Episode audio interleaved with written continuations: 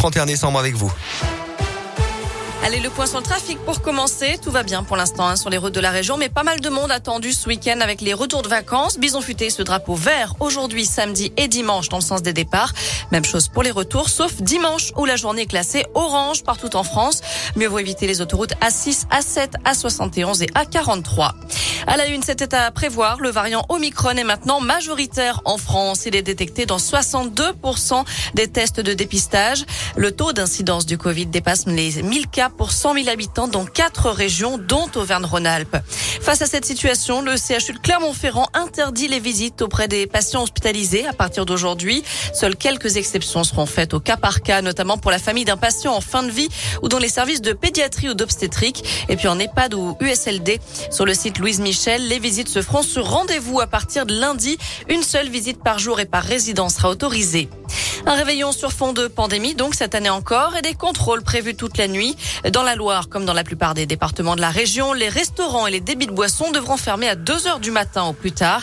Le préfet a pris un arrêté en ce sens hier. Il sera également interdit de vendre ou de consommer de l'alcool sur voie publique à partir de dix-neuf heures ce soir et jusqu'à demain matin huit heures. Interdit aussi de se rassembler à plus de dix personnes sur la voie publique. Et puis si vous comptiez sur Just Eat pour vous faire livrer votre repas ce soir pour le réveillon, ça s'annonce compliqué. Les livreurs sont appelés à la grève pour dénoncer la précarité de leurs conditions de travail. Ils réclament une augmentation de salaire et la prise en charge du matériel de livraison.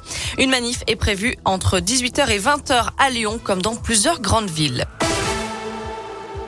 On termine avec du sport et un équipage de l'Ain sur les pistes du Dakar. Le coup d'envoi du célèbre rallye raid sera donné le premier janvier avec le prologue. Au programme pour les pilotes, huit mille trois cent soixante-quinze kilomètres de course dans le désert d'Arabie Saoudite.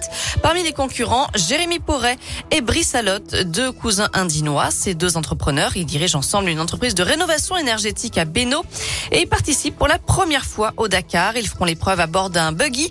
Après des formations en navigation, un stage au Maroc et un rallye en Andalousie, les deux hommes sont prêts à démarrer cette aventure à l'image de Brice Salotte qui sera le copilote. C'est une course qui nous fait rêver depuis qu'on est petit. On s'attend à une, une aventure qui, qui va être difficile hein, parce qu'on va faire pratiquement neuf mille kilomètres euh, donc en buggy dans le désert. Donc ça va être assez intense physiquement, euh, intense aussi parce qu'il euh, faut une concentration extrême tous les jours parce qu'il y a douze étapes et euh, on va passer euh, entre sept et, et dix heures dans la voiture par jour. C'est une première participation, donc le, notre objectif euh, déjà ce serait de terminer et puis après euh, si euh, on arrive à, à être dans un top vingt ce serait absolument génial.